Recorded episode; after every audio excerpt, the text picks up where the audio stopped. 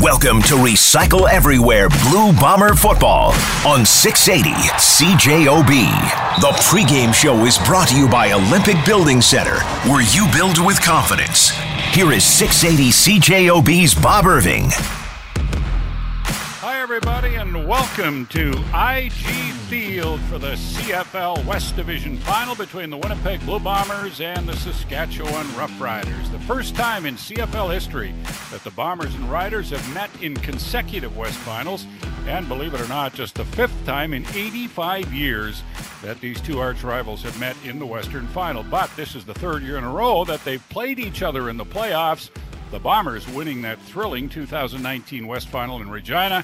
Winnipeg also winning the 2018 semifinal at Mosaic Stadium. Saskatchewan got here by virtue of a thrilling 33 30 overtime win against Calgary in the West semifinal last weekend. The Bombers got here six weeks ago when they clinched first place in the West. At that point, they knew December 5th would make or break their season. So here we are, and so is the weather.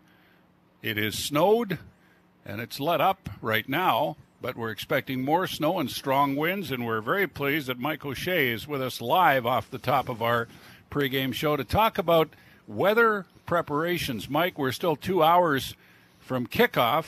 Can you plan accurately for what it might, what it might, might be in two hours?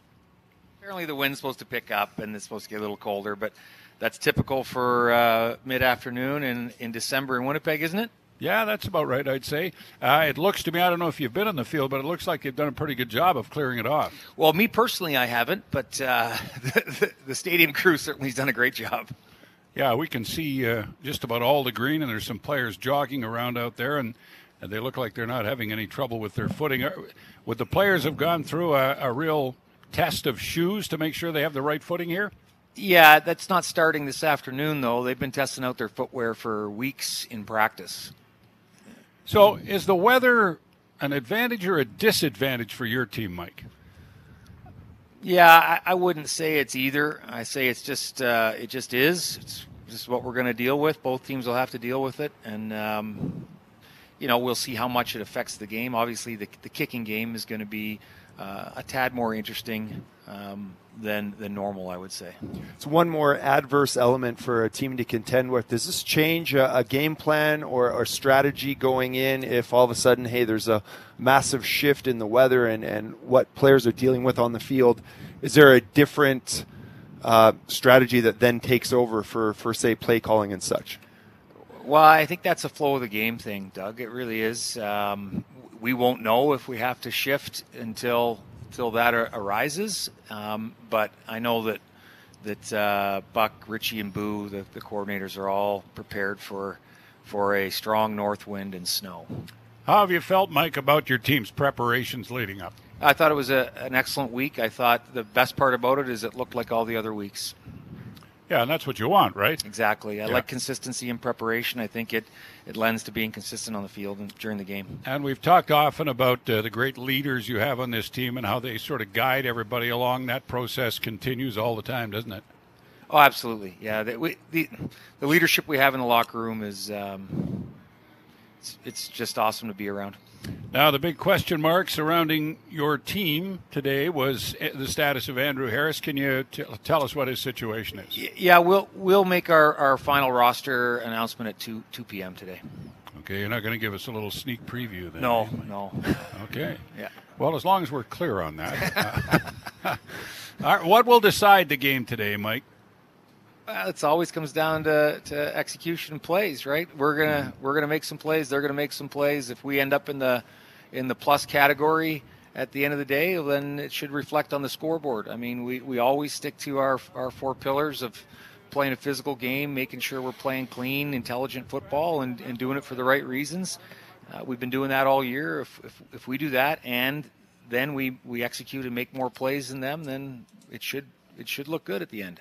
Mike, does it matter how you guys got here? In 2009, obviously, very different path going on the road, you know, two times and then, you know, playing that road game in, the final. Does it matter that you were able to secure so far out versus having to take the journey that you guys took in 2019? No, it's it's all part of the, the story, all part of the, the learning that goes on, and and you know I wouldn't, um, you know, limit what they learned this year, right? These guys learned a ton in 2019, and that's why we have all these guys back because they've they've uh, they've been through so much. Mike, thanks for doing this. We greatly appreciate it. We'll talk to you after the game. All right, have a good call, Bob. Yeah, thanks, Mike. That's the coach's interview brought to you by Private Pension Partners. And right now, we have been following this forecast for the last number of days very closely, and it was rather foreboding about this afternoon. Now, we're still two hours from kickoff, but right now it's minus four. Uh, the wind isn't that strong. The snow has stopped.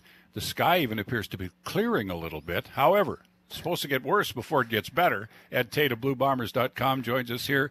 Doug, your thoughts, and then we'll go to Ed on how the weather might or will impact on the game.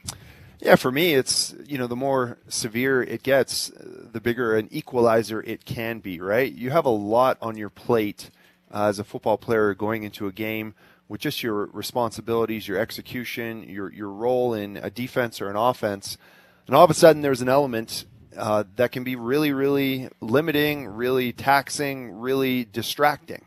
And uh, it can, uh, you know, and there, there can be players, there can be a percentage of players on your roster too that have never played in such conditions as well. Now, obviously, it's it's been wintertime for, for a stretch in Winnipeg, and they've had some difficult conditions in Saskatchewan as well.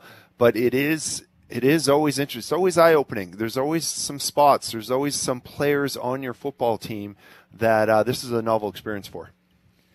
What what stands out for me is I think that that Winnipeg could handle whatever the conditions are. Look, if it's if it's awful, like they're saying it might be, you know, three o'clock and later where it's windy, this team is built to dominate at the line of scrimmage and f- pound the football if they have to. And if it stays like this, I think Winnipeg's passing game is, I think it's far superior to what Saskatchewan can do. To be honest, I, I think we saw Cody Fajardo struggle to throw the ball uh, last week his numbers on deep passes are really poor. Uh, and shockingly poor on passes 20 yards or more. Mm. Uh, so I think that what, whatever the conditions are, Winnipeg is the superior team, and I think they can adapt. That's I don't know that factor that win, uh, the weather would be a factor to Winnipeg as much as it might be to Saskatchewan. I guess if the field gets slippery and guys are can't get their footing and are sliding sure. around, and then it gets cold and it's uh, you get more turnovers usually when it's cold, and so that can have an impact on the game. Again, as we sit here right now, I would say the weather's perfect for December. 5th. Absolutely, yeah. But two hours from now, and then three hours and four hours when the game is still being played, that could change. Back to the cold weather, Doug. We had Milt Stegall on earlier this week, and he said the players hated playing in the cold. He said they always lied about it, but he said they ah. hated it, especially the guys from the south who aren't used to it. And I think it's true, though. There are some players that handle it better than others. You must have seen that in your career. Yeah, without question. I mean, the elements, the cold, it can change the strategy.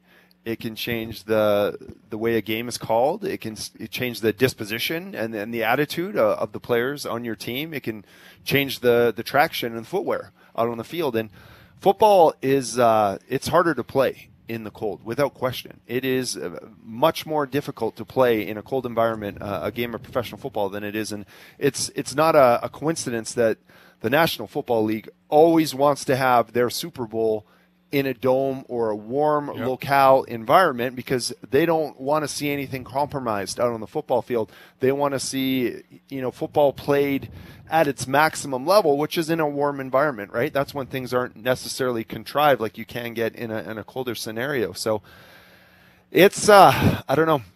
For me, the, the worse it gets, the better it gets for the underdog, I think, because it introduces variables that you might otherwise not see in a football game in terms of turnovers, in terms of play calls, so on and so forth. There's more of that element of chance that comes to play in a difficult cold weather environment. You said the coldest game you ever played in was a 2003 West semifinal when Saskatchewan came to Winnipeg and beat your Blue Bombers. Kenton Keith, remember that ad mm-hmm. rush for rushed forever. I remember Dave Ritchie after the 136 yeah. yards. I well, think couldn't Let's... stop that number five or whatever his number was. But uh, I remember the fan got laid out in that game too by uh, was it Eric Carter? Uh, Somebody ran yeah. on the field and yeah. uh, got got destroyed. That's the other memorable thing from that game for yeah. me. For whatever reason, my mind works weird, Bob, as you know. I do. I do know that. Here, here's the thing, and I guess this is Ed, you and I, and, and Doug. We're around the bombers more than we are around the riders. And the impression you get when you're around the Bombers is nothing fazes them. They have this laser focus, this tunnel vision on what they're doing. They're preparing.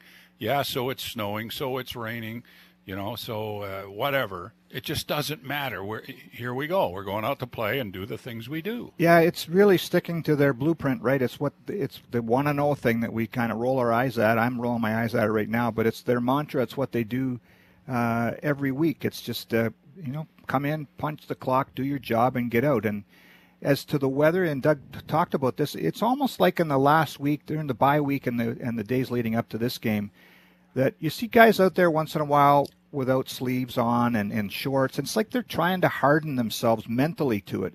And that would be something that I imagine comes from the locker room too, is that there's going to be nobody complaining about the weather. Because mm-hmm. if you do, you're going to get somebody else in your grill saying, keep it down, man. Like deal with it, you know, kind of man up a little bit. And I think that comes from the boss too, and that comes from Coach O'Shea. It's that uh, uh, you know whether you're from Florida or you're from Winnipeg or Saskatchewan, you got to play in this today. Mm-hmm. So harden yourself to it, and I think we've seen that in the last couple of weeks too. We talked to Michael Couture, the Bomber center, this week, and asked him if the O linemen are all going to have sleeveless jerseys on. And he said, "Oh yeah, that's what we do." And he didn't sound too convinced to me that that was the smartest thing to do, but he's going to go along with it for sure. Uh, Doug, you saw a Saskatchewan player out here just a few minutes ago without a top on. Yeah, you what know, do you make of that? Usually, it's it's one of two reasons. Uh, when you see guys in warm-ups in, in a cold situation, you know, running around, no shirt on. Uh, it's either because they want to be on the TSN highlight package going into this game because there's always a shot of a player, you know, warming up without a shirt on. Um, so it's it's either that reason or it's also uh, to your point uh, that they need to prove to themselves. They want to get as cold as possible, mm-hmm. and then they're going to layer up. And they're they're actually mentally, I think they're proving to themselves that hey, this isn't that big of a deal, and they want to show everybody else, hey, I'm not affected by this. But sometimes when you uh, when you project that hard, there, there's another reason uh, as well. But it's uh, it is interesting uh, that you're always going to see a, um, a, percentage. Sometimes of the most uh, animated players on on your team certainly will go out and, and try to show everyone that the uh, weather elements are not a factor. Check out the end zone there by the Bomber locker room. That's Willie Jefferson. I don't think he's got a shirt on. Does no, he? No, he does not. So no. Willie's doing the uh, you know, fire the, and brimstone thing in terms of upper half. Yeah, yeah. I can. He might not want to do winter. that in two hours, but anyway, enough about the weather for now. It could play a, a significant role in the game, but again, as we sit here right now, it doesn't look like it will because the field has been pretty much cleared from the snow we had, and we had a fair bit of snow.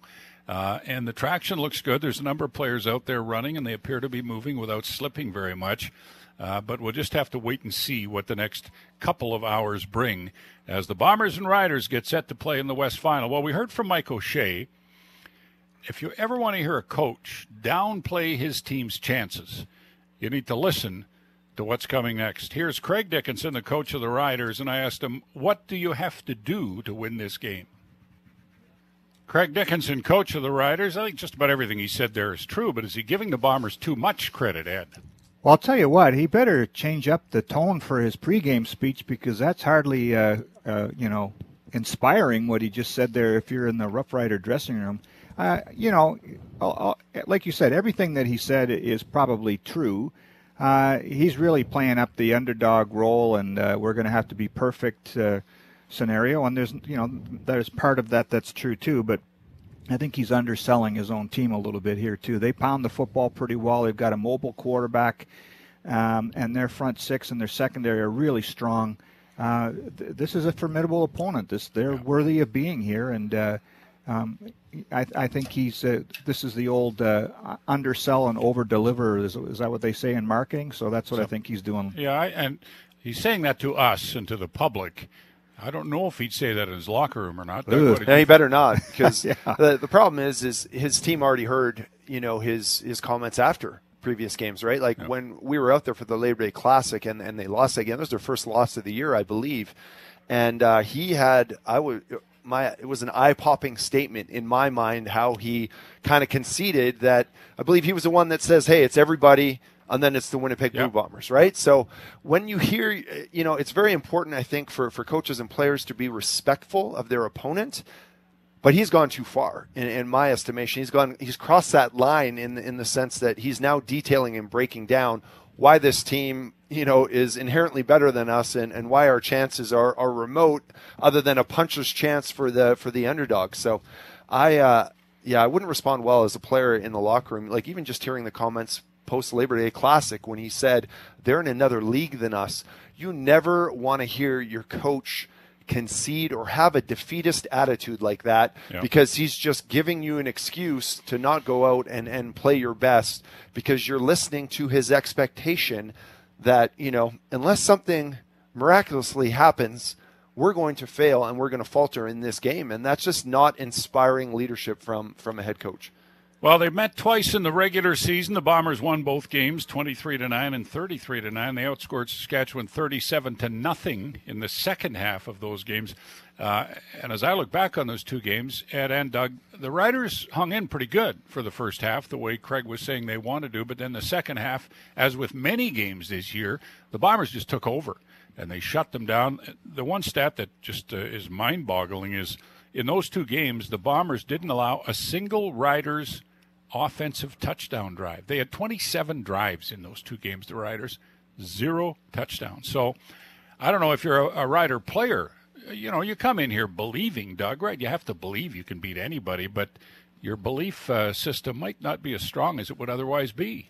Well, and then you learn about the Winnipeg Blue Bombers are undefeated at home this year. They're they've won what 18 of 19 yep. over over the last multiple seasons. So it's uh you know, and then you have your coach that is not exactly giving you a hard sell in, in the locker room about.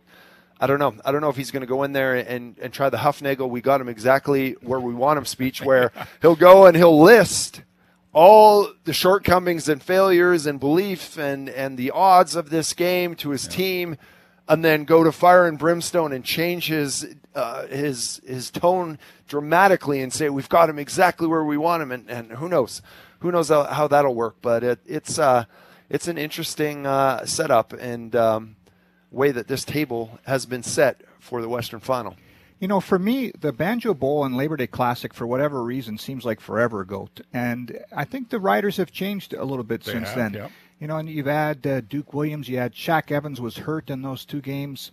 So those there's two pieces to your offense that are better. And and Shaq the, looked terrible last week, though. Yeah, the, you're right. You're right. But he's you know he is a proven guy. Um, and what the players in the bomber room have been saying all this week about the Rider defense is it looks like they've become more settled in what they're doing. Yep. So those numbers that you, you threw out, Bob, are, are really astonishing. The you know, I think it's zero for 27 in mm. possessions, and you know they haven't given up a point in the second half of either game. Um, and so that lends back to what Craig Dickenson was talking about, kind of hanging with the Bombers a little bit longer. And then, as Doug said, you get a puncher's chance if you're still close late. Um, but there's a lot of things that seem to be piling piling up statistically against the Riders. I just think this is a little bit of a different team than what we saw in the Banjo Bowl. And they've, you know, as poorly as they played at stretches last week, they have momentum, fresh momentum, right? If that means anything. I think we should also bring up how poorly Cody Fajardo has played of late for the Saskatchewan Roughriders. I mean, he was early in the season, he was lights out, right? He he's been a most outstanding candidate. He's been in that conversation before. And four interceptions against Calgary. I think everyone's talking about his running prowess. Well, he was running because I think he was scared to put the ball up in the air against Calgary after what had transpired and his comments after the game, how he couldn't believe that they'd won a game where he'd thrown four interceptions. Yep. So that's an interesting, uh, you know, you talk about momentum from a game. Well, uh, I would say there's probably some some mental challenges for Cody in terms of uh, who's he going to come out and be today? Ter- has he got his confidence back? Is he still affected by those four picks he threw? And is he just going to be a running threat out there and try not to make any mistakes? So when we come back, we'll hear from the two quarterbacks, Cody Fajardo and Zach Collaros. And I guess if you're listening to our pregame show, folks, uh, we're kind of making it sound like there's no way the Bombers can lose this game, but we all know there is a way they can lose this game because the favorites don't always win. They are heavily favored, but they don't always win. And uh, I can remember many upsets over the history of the Canadian Football League. So the Riders certainly have a chance. The Bombers, unquestionably, based on the regular season, are the better team. And those are just the facts, and we'll have to wait until shortly after 3 to see how it all unfolds. Thanks for joining us in the CertainTeed broadcast booth. Professional grade building materials pro all the way back with the quarterbacks. You're listening to Recycle Everywhere Blue Bomber football on 680 CJOB. Still don't know if Andrew Harris is going to play in this game. We'll find out in roughly half an hour when the Bombers announce whether or not uh, he's going to be in uniform. I think most of you are familiar. He hurt his knee about six weeks ago in a game in Edmonton. He only started practicing this week. He practiced on Wednesday, but then was held out Thursday and Friday. Uh, because the knee flared up a little bit. So we'll know in about half an hour. And then Duke Williams, the receiver for Saskatchewan, and he had a big game last week in the West semifinal. Uh, his status is very questionable, and the Riders won't decide for about half an hour whether or not he will play in this game. I was looking, guys, at Zach Collaros' postseason record and dating back to his days in Hamilton, of course. Uh, he's been in five playoff games, three division finals, two Grey Cups. In the division finals, uh, he's completed 64% of his passes, two touchdowns, one interception. He's won three and lost one. And he's been in two cups, 75% completion, 512 yards, no interceptions, and he's one and one. Those are, Ed Tait, pretty darn good postseason numbers. Those are really good postseason numbers. Uh, and you know, in the last little while, there's he's always been kind of quiet as a you know even in his interviews and everything. But there's a confidence that comes out all this year. He seems just way more, I mean, obviously way more settled with this team, this offense, his personnel. When you, when you look back to 2019, and uh, you know, it's sometimes it's still astonishing to me that he had made one regular season start before that epic playoff run. Mm-hmm. You know, he probably still didn't even know everybody's name in the locker room, and here we are. He just seems to have settled in so comfortably. You know, he's he's seen as a leader now, not just a veteran guy that was parachuted in. Um, and I, there's a, I think there's a confidence that everybody gets from just being around him. That you know he's well prepared, uh, and uh, you, you know if he makes a mental mistake today, it won't happen again on the next series because he's just been there and done that. You know what Craig Dickenson said yesterday? He was asked about Collaros, and he he thought that Collaros has, has bulked up since he, yeah. 2019. He said it looks like when he didn't play in 2020, he really went to work on kind of resculpting himself. And I've I've noticed it too. It looks to me like his upper body is a little bigger and stronger because Doug, he's taken some hits this year and he's bounced back up every time. You know, I everybody was concerned given his history about whether or not he'd hold up, but uh, you know he's taken his share. Not as many hits as a lot of quarterbacks, but he's taken a few and he's held up very well. Yeah, that was the kind of the asterisk, if, if you could put one on a, a Grey Cup champion in 2019, everyone was like, well, you only had Zach Collaros for a short stint and a short spell. Wait till you get him for an entire regular season, and then you'll see why we gave up on him, why we dismissed him, why we moved away from him, and yet here we are, right? He has withstood everything that's been thrown at him. Uh, granted, he hasn't taken all the snaps in all the games, and, and rightfully so, but he's proven to be a lot more durable than than his history uh, has shown leading up into this game. And I think it has a lot to do with the offense he's in, the balance of, mm-hmm. of the game plan that he's in, the protection he gets, so on and so forth. But uh, probably the the condition he's done. And it when you're a veteran player, if you're not attacking, if you're not aware of what your weaknesses are, and and if he wasn't aware, hey, I can get hurt a lot. I need to do stuff in order to counteract that in, in my off-season training, then you're not paying attention. And, and Zach Collaros is a consummate professional, yeah. and I'm I, I can guarantee you he's seen, hey, I need to be more durable. What can I do to be stronger and more resilient on the football field? And I would imagine you guys aren't seeing things when you say he looks stronger, he looks more imposing physically. He probably addressed those things, especially sure. when he had all that time in, in 2019, right? When he was uh, lost for the season with a concussion. Ed, give us an update on the East Final. Hamilton has just scored again. Jaelon Acklin on a pass from Dane Evans. They've had two special teams plays now, which have been critical: punt return touchdown, and then a fake field goal that the the mm. Dane Evans, the holder, ran for a first down and just led to this touchdown now. So 12-12 uh, with the convert pending. And the Argos were up 12 nothing at halftime and totally dominated the first half. All right, let's hear from Zach Collaros. First of all, he says the bye week that the Bombers had has been very good. Yeah, I, I think we've handled it really well. I thought, uh, you know, we've had really good practices, um, you know, during the bye week and – and obviously leading up to the game this week, um, and you know took advantage of um, the position that we you know we're in leading up to this. I think everybody's really excited to get out there and play. Uh, feels like we've been waiting for this for a long time, and uh, Saskatchewan's a great opponent. We're gonna have to play really well, you know, to win the game. But uh, I know guys are really excited to get out there in front of our fans. In in this sport, especially, you have to cherish those opportunities. Um, really cherish every practice, every every game, uh, every play you're out there because you just never know. Uh, you know, nothing's guaranteed in this sport, and you have such a limited time um, to actually play games. You know, I, I, think I said earlier in the year, it's not like baseball and basketball where you have 80, 160 game seasons. You know, you, you prepare so much, um, you know, as a as a unit together, and you know, this season only had 14 opportunities, and you know, including the playoffs. So um, it's always special when you can get out there and compete, and uh, you know, I think guys understand that, but everyone will, everyone will be ready tomorrow. This just in. That's what they say in sports. Breaking. This just in. Andrew Harris is playing. We just got word that he has been cleared to play in the game today. Before we hear more from Zach Collaros, I'm not surprised to hear this, and I would have been mildly surprised if he wasn't playing because I think we all knew he was going to do everything in his power, and the Bombers were going to do everything in their power to make sure, Ed, that he could get out there and be a useful part of the, the Bomber team today, and it's happened. Yeah, when I saw him at practice on Wednesday, his first practice since forever, right, because of his injury, he was he looked amazing. Uh, he was running hard. He was finishing runs. He was, you know, adding an extra 20, 25 yards to his runs at the end just to get his conditioning in.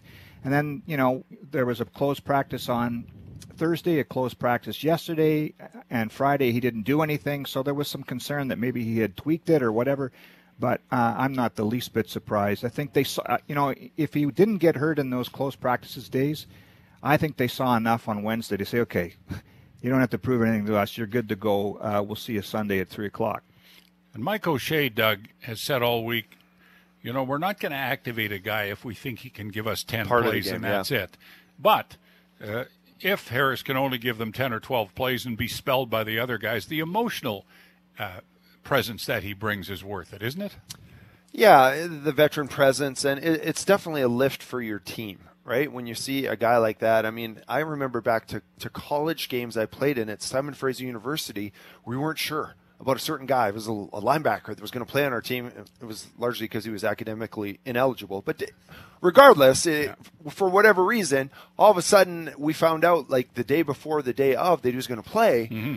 And we were just super fired up. And it wasn't that he had this magnificent game and he won the game for us. It was just the addition, and it's all the intangibles that they also bring to your football team. So, Andrew Harris, uh, you know, whether you use him as a decoy, uh, as a blocking back, whether you know he doesn't necessarily have to get his 25 touches, you know. Uh, five or ten through the air and 15 on the ground for them to win this game. Just uh, his addition to the roster, it uh, it boosts everybody. It certainly would would lift the level for for all the players on this football team.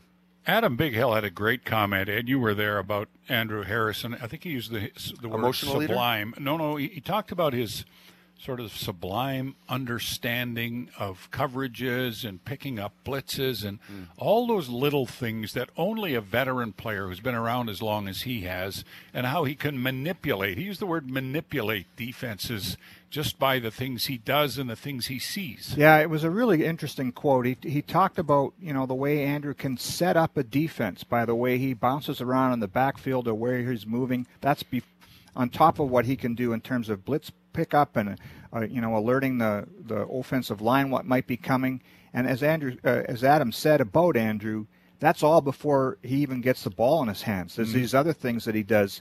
And then on top of that, later yesterday, uh, Zach Collaros said that Andrew has a PhD in football IQ, basically. That he he knows uh, he knows so much about offense and defense, how to set up a defense, but where everybody needs to to be. I thought that was an interesting quote too about the PhD. So both those guys, both veterans, spoke about a lot of the little things that we don't see all the time in Andrew Harris's game. And Doug, a lot of players can play an entire career and not have those things. Some of those are intuitive, aren't they? They're just there.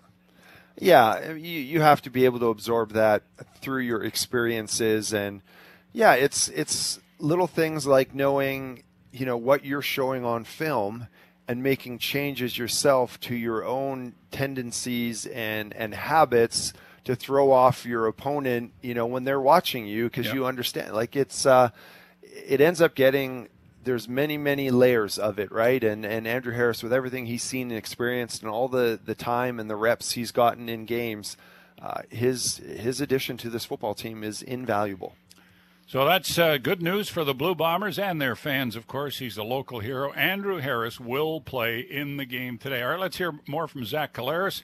Here are his thoughts on the weather. You never really know this time of year. Um, this is kind of foreign to the CFL, right? Playing in December. So, um, yeah, we'll, we'll, have to see in the morning, you know, what it's like when we wake up and, you know, adjust to the, the elements uh, as the game goes on. Um, you know, I know we'll be talking obviously on the sidelines um, from a run pass and, and situational uh, standpoint, but uh, you know, I think a lot of us that have played in this league for a while have played in a lot of different elements. Um, you know, it's it's pretty windy in Hamilton, I, you know, practiced there for four years, so um, wind and throw some snow in there, and you know, who knows? We'll see. Cold cold temperatures. We've been practicing in that. I think we had a couple minus 20 days there practicing in the morning, so you know, we'll be ready. It'll be rocking in there. We'll be we'll be uh, ready to go. Uh, I thought you know the West Semi in uh, in Calgary was pretty dang cold. Um, if I recall, that was uh, holding the iPad on the sideline was tough with, with your hands, you know. So played it, played in some games where we've had to obviously adjust the game plan a little bit, and uh, that's just you know comes with playoff football.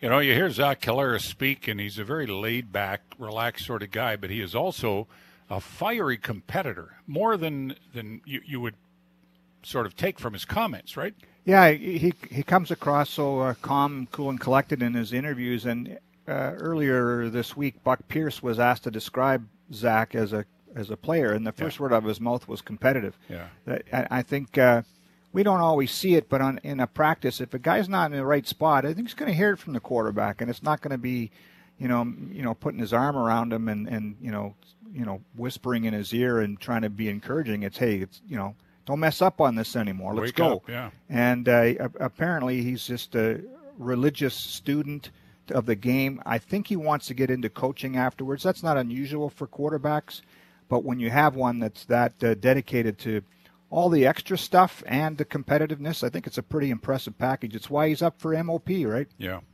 kind of good that they acquired him late in 2019, you know, eh? Remember kind of turned out all right, eh? As a stopgap. yeah, remember that's what that's right. Remember Just in when case it happened. we need him. Yeah, yeah. It, it was uh, provisional. It was insurance. You know, it yeah. was. Uh, we weren't sure he was going to play at all, and that the idea that the because it was a conditional first round draft pick yeah. that the Bombers would give that draft pick up after this this you know stretch run in 2019 seemed uh, incomprehensible at the time, but now it seems like, yeah, why wouldn't you? Yeah. It, it just, uh, it's amazing how it turned out. And of course, he took over because Chris, Chris Streveler broke his ankle, and Streveler was on the air with Hal Anderson on CJOB earlier this week. He wanted everybody here to get lit today. Now, we're not recommending that, but that's what Chris Streveler would say, and I don't think he meant that you should you know take too much alcohol into your system. You just get excited and get behind the team. And uh, he was fired up when he talked to Hal. His thoughts are still very much with this football team. He's with Baltimore now in the NFL, but it was good to hear from Chris Streveler in the fur coat. Hal asked him where the fur coat is, and think he said he wasn't sure somebody had it, but the fur coat is still out there. All right, we'll come back. We'll hear from Cody Fajardo and others. You're listening to Recycle Everywhere Blue Bomber Football on 680 CJOB. You know, the sun is actually threatening to break out here at IG Field on this West Final Sunday afternoon in Winnipeg. There's Brady Oliveira out there, Doug Brown. He doesn't have long sleeves on. There's a bomber receiver in the end zone. Brady's on the 50 yard line. By the way, Sergio Castillo's uh, kicking field goals into the north end, a 52 yarder, and it came up about 10 yards short. So that north wind that they talked about uh, increasing as the afternoon goes along is certainly making its presence felt. And Mike O'Shea's out there right in the middle of that. He loves to go out with the kickers on a day like this just to see what their range is and, and what he can reasonably expect in terms of uh, the length of a field goal try. So he'll keep a close eye on that part of the game as it goes along. Well, Cody Fajardo, he's an interesting character, the quarterback of the Saskatchewan Roughriders, and you know, you'd think he'd be a bit of a folk hero in Saskatchewan. They've won more games than any team in the last two years in this league. Uh, not well, the same as the Bombers, I think, but all they've done basically is win. They hosted a playoff game. They hosted the West Final two years ago, and yet he's under scrutiny all the time, and there's lots of fans who aren't happy with him. So let's hear from Fajardo first, and then we'll we'll talk about him. Cody Fajardo, the quarterback of the Riders, says he's not concerned about the adverse weather conditions. And as soon as you start thinking about the weather and not about executing the play, you get into some trouble. Uh, fortunately for me, I've played in some cold weather games, and um, one of my secret or one of my weapons is using my legs, and so that could be uh, an advantage for us in being able to run the ball if we can't throw the ball down the field because of the wind.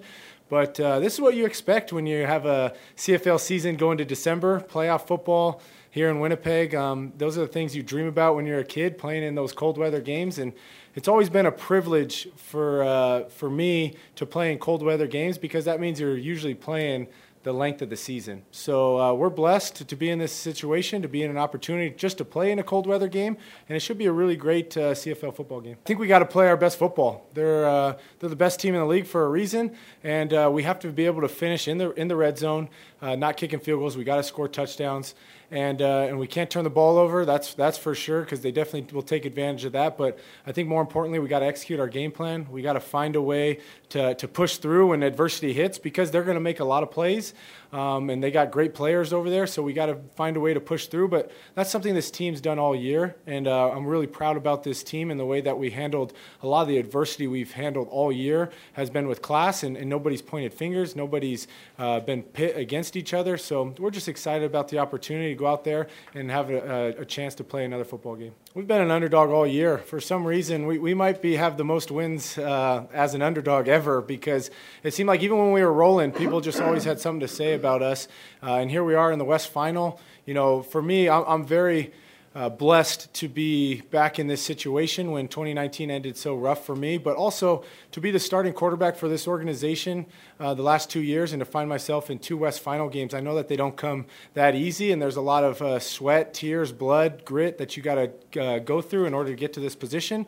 Um, but I'm just really, really excited about this opportunity to go out there uh, and play against the best team in the CFL, and, and I'm, I'm happy that I get another opportunity to go out there with those guys because this locker room is really close, and uh, you never want your season to end on a loss, and, and so we found a way to win last week, and, and we get another opportunity to play together this week. Cody Fajardo, quarterback of the Saskatchewan Roughriders, uh, this year 2,970 yards passing, and he missed one of their games. Uh, 14 touchdowns, 11 interceptions. Not a great ratio, but not horrible either. He rushed for 468 yards. He had, uh, I didn't even know they kept this stat, he had 35 quarterback escapes, which is one of his strengths. That's about three a game, where he's basically dead to rights in the pocket, but he spins away and takes off on a run. His career record is 21 wins and 8 losses, and that's covering two seasons basically. And yet, in Saskatchewan, it's he's not quite. There's something missing with him. With a lot of people, not all the fans. What do you think, Doug, about Fajardo? Yeah, I don't know. I'm not, I'm not a big fan. I mean, personally, I think he's a, a fine guy off the field and, and, and such. Just uh, I'm not a big fan of his uh, quarterbacking prowess on the football field. Uh, you know, you can look at the stats in terms of his deep ball. He's really only uh, accurate in the short to intermediate stuff in the in the passing game and turns the ball over a lot and it seems like a lot of big game moments he hasn't risen to the occasion. So i've uh, just from the get-go i just i don't know you look at the complete package of what a, pl- a, player brings to the table and we ask the most of our quarterbacks because they're the most important part in terms of determining the outcome of a football game and i, I just haven't been sold on on cody since i've seen him in this league I, have always said that the that for me that uh, I hadn't been sold yet either, and yet last year, you know, he proved a lot of people wrong. Ago. Two yeah. years ago, yeah, two years ago, he proved yeah. a lot of people wrong by being an MOP candidate. And you mentioned his his record as a starter; it's really impressive. You know, until the Labor Day came along, they were unbeaten, and he was the leading candidate for the most outstanding player award in this league by a lot of people. And uh, so, I'm not sure what it is yet either. I think what it comes down to is you is he I don't want to say a one trick pony, but is he a running quarterback who can throw a little bit?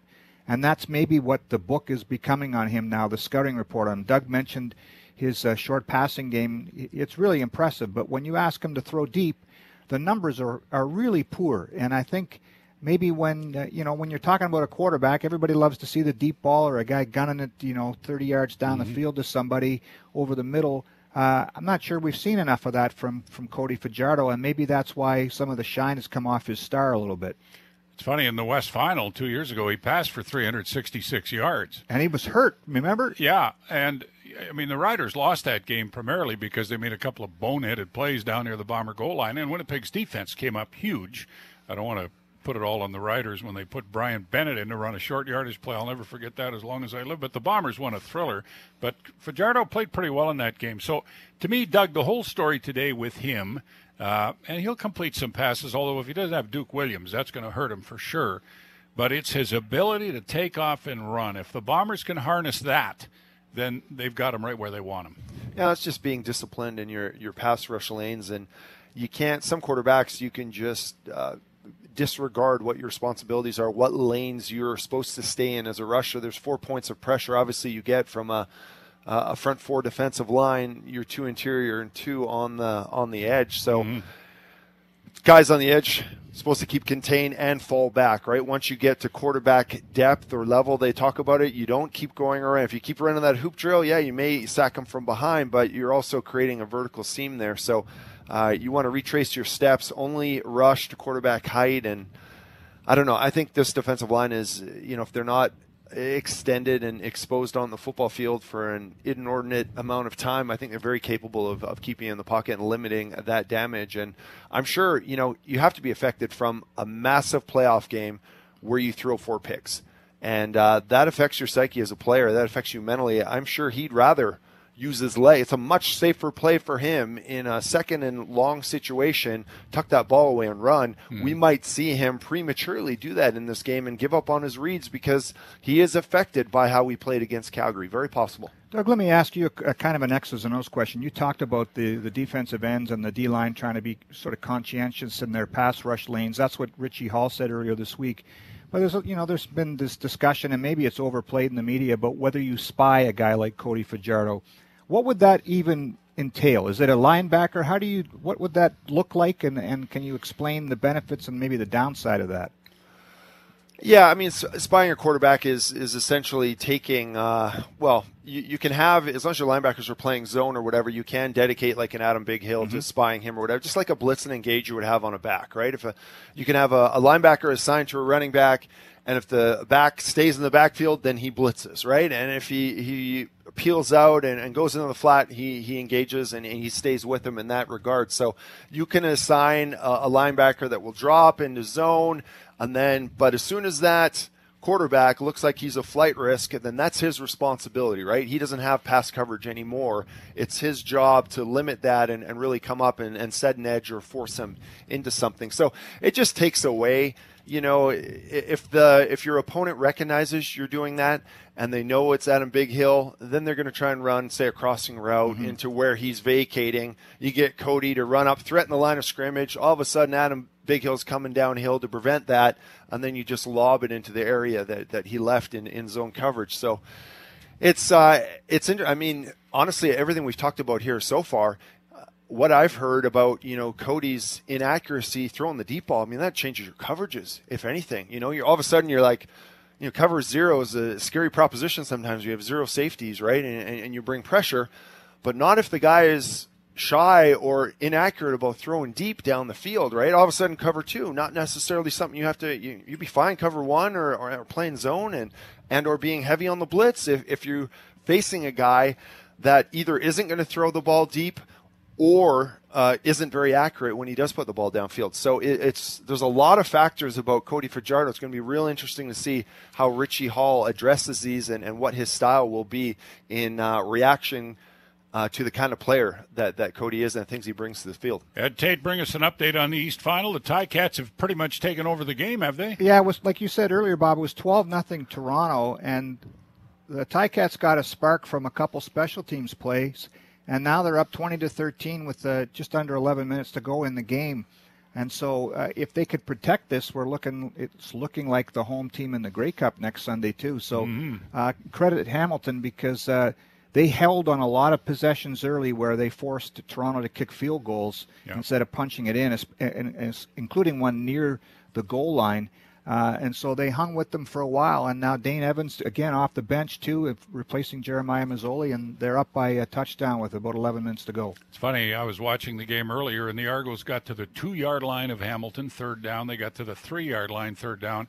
And my thought was take the points, which they did. But if they lose the game, the the second guessing will be wait wait a minute. You're on the two-yard line, and you didn't try to punch it in. You're on the three-yard line. You didn't try to punch it in.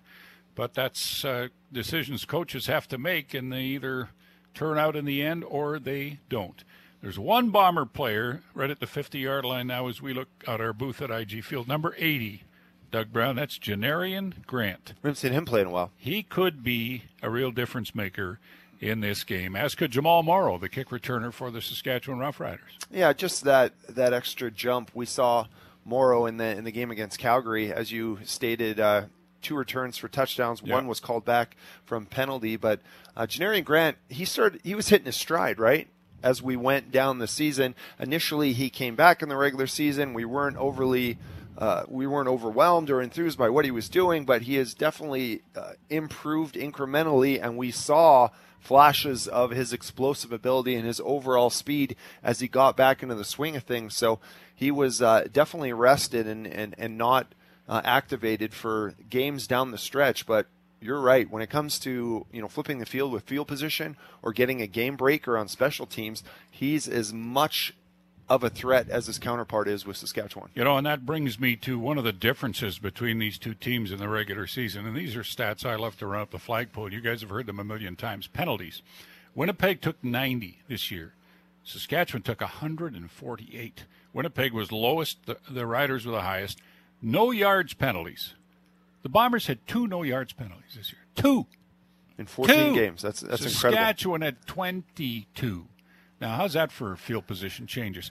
Discipline, right? That's what that is. That- Reflection of your coaching, your leadership, and your Yeah. culture. So your there's locker two areas. Again, they're, they're not areas that scream out at you in the stats we like to mostly talk about, which is yards and everything, but penalties and those no yards penalties. When I saw that, I couldn't believe it. It, you know, it's a great stat. It's a great number, and it speaks of you know Mike O'Shea's attention to detail on special teams, but also their their special teams coordinator Paul Boudreau. Because remember, there's been a lot of changeover on your kind of your foot soldiers, right? Yeah. Uh, there's a lot of new faces on this team that uh, he had to get up to speed quickly without a couple of preseason games. So those are really good numbers, Bob, uh, to throw out there. It's again, it, it's part of why Coach O'Shea is. Uh, a coach of the year uh, finalist. It's Yeah. because of all those kind of things. The, the one that's most amazing to me is they've taken two no yards It's un- it's unbelievable. just it's almost unfathomable. All right, don't forget coming up later in the pregame show, keys to the game brought to you by CG Open Road Outlet, power sports, campers, boats, premium used vehicles, and more. Visit openroadoutlet.ca. Doug Brown will know if the Bombers take two no yards penalties in the first quarter. We'll know they're not at their best, right? Because they'll match their season total. They're they out of sorts. Yeah. Yes, they just doubled it. We'll hear from Adam Bighill when we come back. You're listening to Recycle Everywhere Blue Bomber Football on 680 CJOB. Temperature has dropped one degree. It's now minus five here in Winnipeg, Manitoba, Canada. The wind chill's minus 11. The wind has picked up, and I'm watching Marc Liegghio, the bomber punter, kicking from south to north, and he's really having a tough time getting it more than 25 or 30 yards downfield into that strong north wind. Well, it's always fun to listen to what Adam Bighill has to say about football and different scenarios. He's such a deep thinker and uh, very articulate about things, and so we had a chance to. We spent about ten minutes with Adam Bighill. I say we, the media, in a, a media session here this week. And uh, one of the things Adam says is that there's no chance the Bombers will be overconfident or satisfied with their season.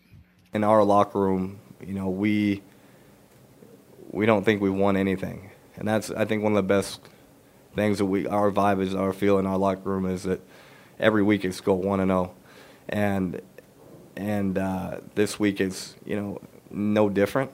Um, all we talk about is work, and all I see people doing is working, and that gives me confidence, and that, that's the confidence that we come out and play with every single game. So we we talk about earning it, earning it, and taking it. You know, so tomorrow our expectation is the work we put in to earn it, and our effort tomorrow collectively go out there and take it. Whether we're favorites or not, um, it doesn't really enter into our locker room when it comes to how we go and win games. So the more detail to the work is, you know, work days start at nine and they end at 1:30. I'm in with you guys at you know 5:30 a.m. and leaving at four. Um, but for the most part, I see guys in at seven o'clock, 6:45, 7, 7:30, and guys are doing their own film work, their own study together, getting all their workouts in, getting their treatments in, and way before the workday said they ever had to start, and they're staying way before the workday ever said they had to leave, and that's not common uh, with the amount of guys that are doing that in this locker room. Um, that's the kind of work I'm talking about. And then you add to that, you go out to practice, and the way we compete, I think that's special, uh, relatively. When you put in the work, you build the confidence. When you build the confidence, the nerves go away because you know what's about to happen. You know how to handle the situation, and you know what needs to be done. There are no question marks. You see your bullseye, you hit it. And that's all we ask from every single guy. And that's that does limit pressure. And let's be honest, like the game is high pressure, but I wouldn't want it any different. Like I want I want me to be the guy that has to perform at the last play under pressure. Um, I thrive in that, and uh, you know, from what I've seen, our entire entire squad does as well. Adam Bighill, Ed Tait, he's a football player. You know, remember when they signed him? We knew that uh, uh, the Bombers were getting uh, a most outstanding defensive player with the BC Lions. you know, kind of a, a dominant uh, middle linebacker. I, I, didn't realize that he was this much of a leader too, and that that his what he does on a daily basis would influence so many people. It is coming in at 5:30. It's the work that he does. It uh, you know he's not necessarily a raw raw guy, but uh, and this sounds so cliche, but he really is the guy that leads by example, right? And and uh, that's he's all business. He's all business yeah. in everything he does. We said this before the game in Montreal a couple of weeks ago. You know, like when he wakes up in the morning and his feet hit the ground, it's go go go until the end of the day because he's got three kids too, and he's got a financial planning business on. The, I wish I had that energy. It's amazing what he can cram into uh, yeah. his day he's a process guy, right? He's he's someone that yeah. realizes that football is an input output game, you know, and, and, he recognizes that the sacrifices he makes, the work he does during the week, you know, it's it's everyone wants to be a hero of a game. Everyone wants to play well in a game. Everyone wants to have the the adoration of the crowd or whatever. Well, Adam Bighill's figured out yeah, that's great. And I figured out how to get put myself in that position on a week by week basis by the sacrifices and the attention to detail and the process and the work I do during the week is what sets him up to to be an all star, to be the the defensive uh, candidate, uh, and uh, up for that award for all of CFL in terms of defensive player of the year. He understands what he has to challenge himself with, yeah. and what routine and what processes he has to go through uh, to be successful in this game and you simply the more you put into it, I mean, until you get to that threshold of, of overdoing it, right, and overtraining, so on and so forth, the more you get out of this game, the more success you see. And, and that's why you see guys like Adam Bighill who just work himself to the bone in this game because he's all about – enjoying the the fruits of that labor and and uh, you know he's uh, he's a savvy veteran player that's figured it out. Well, he's 33, going to be 33 next year, and there doesn't appear to be any wear and tear on him. If anything, he looks quicker and stronger and faster than ever, and then that's a testament a testament to the work that he does. I you know if there's one thing you could say about who Adam Bighill is, when there was no football in 2020, some guys didn't do anything. Yeah. Adam's like, oh, great, an opportunity for me to get bigger, faster, and stronger, right? And I'm going to set up a gym in my garage. And like a lot of players in the CFL took the year off. There was no football, and no one's paying me to do anything. Why would I do? Adam worked his tail off mm-hmm. the entire non. You know how hard it is to get up and and do deadlifts in your garage when you don't have a season? I No, don't know. I I, don't- don't know how hard that is, but I, but I can imagine. well, and then on top of all this, and it doesn't get talked a lot, a whole lot, especially by Adam. He took a massive pay cut too. Yeah. Right, and he he came into the season more driven because Said, of "I'll that. show you." I I'll show you. Yeah. That and and he's Yeah. having an I'll show you year, big time. Yeah. Because uh, I I expect he'll be the most outstanding defensive player when they announce it Yeah. in, in Grey Cup week. He's been everything and then some, as far as I'm concerned, since he's got here. So Bighill's one of the linchpins on this Bomber defense, which has been so good. And one of the areas that just about everybody I've talked to feels the Bombers have a huge advantage over the Riders is the defensive front against Saskatchewan's offensive line, Doug. And the Riders have one American at tackle, Andrew Lauderdale, and then they've got uh, Logan Ferland at guard. He's a Regina Ram junior grad. Dan Clark, the veteran center, who's a strong, strong player. Evan Johnson, another Canadian at right guard, and Brett Boyko, a Canadian at right tackle. Four Canadians on the O line. I'm not saying because they're Canadians it makes any difference, but there's a feeling that O line of Saskatchewan's is really going to have a hard time uh, keeping pace with Winnipeg's defensive line and uh, the pressures from Alexander and Big L and whoever they blitz. and the rotation. Yeah. Too, right? Like you look back on the depth chart here, and there are eight defensive linemen addressing yet again. They kind of went away Mm-hmm. from that a little bit. There were six or seven dressing in the last two regular season games. But they're back up to every player starting on this defensive line has a rotational piece behind him to keep them fresh, to keep them going. And it's just an onslaught of of of excellence really with with how good all these guys are, how deep they are in terms of defensive line talent that these guys don't get a break, right? They're going to keep coming after you in, in, until you break, and, and that's why they've been so successful this year. Yeah, and the uh, eighth player they dressed on the O line today is Ricky Walker, an import. He played seven games. He was in and out of the lineup all season long. But Ed, that's an area of strength. We all know that this season.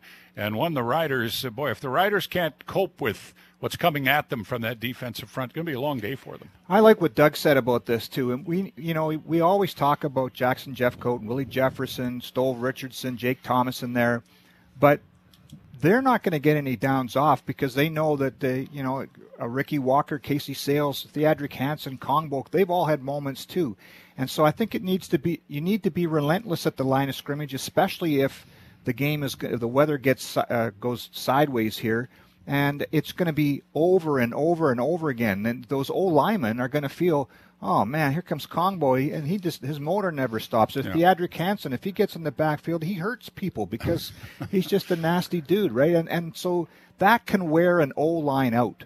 And I'll tell you, nothing gets you going as a starter too. When your rotational player, your backup player comes in, makes a play, you're like, "Whoa, I better get out there and, and do what I, you don't want to be out outperformed and outshone by by a guy that's giving you a spell or, or a break on the football field." So, competitive nature of these guys and a talented group like that allows them to dress eight. Granted, some of these guys play special teams, but that rotational element and that consistency of talent and, and performance on the defensive line is, is a huge factor for today's game.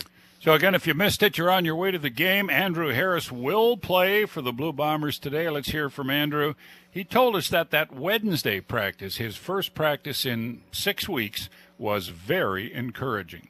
Yeah, honestly, I've, I felt I felt more in shape than I did, you know, earlier in the season. But uh, again, that's just kudos to to Alan Braden and um, and and the rest of the staff here helping me to get to that point. haven't ran in um, you know over 50 days, so um, you know as much as it is like riding a bike, you know you still want to get uh, out there and um, get that cadence down and.